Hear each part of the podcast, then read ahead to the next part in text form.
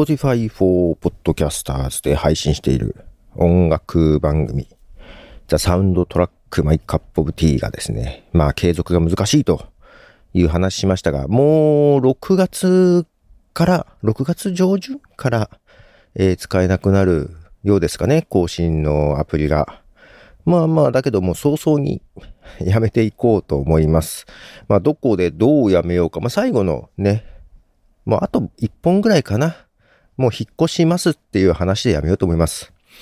引っ越し先がですね、あの、ファーストーリーという台湾のポッドキャスト配信サービスです。で、このファーストーリーの中の人とね、実は2回ぐらい話をしていて、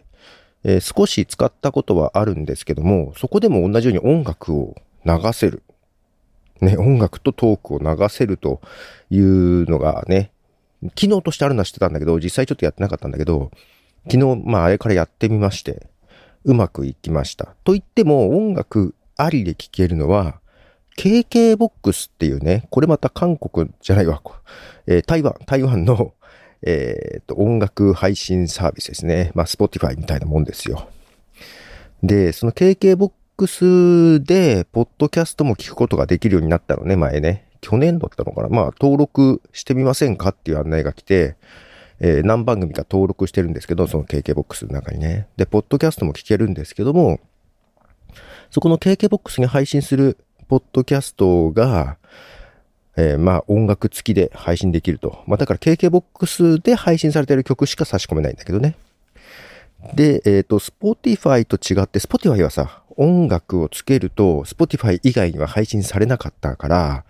音楽付きと、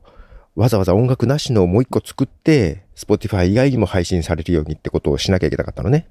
すると、Spotify にはありとなしと2種類配信されるというめんどくさい感じになってたんだけど、KKBOX はね、あのー、音楽ありは KKBOX に流れ、それ以外には自動的に音楽なしが流れるの。これね、Spotify に買収されるアンカーの仕様なんですよ。いや、こっちの方がいいじゃんと。まあ、一つ難点としては、KKBOX のね、音楽配信サービスを使ってる日本人がほとんどいないんじゃないかと いうとこです。まあ、ただね、昨日ちょっと試してて、ライブ、リアルタイムで、まあ、DJ っていう感じなんだけどね、あの、音楽を流しながら、えー、音楽の上で喋ることもできるのよ、ライブ配信で。ちょっと昨日ね、ディスコードや、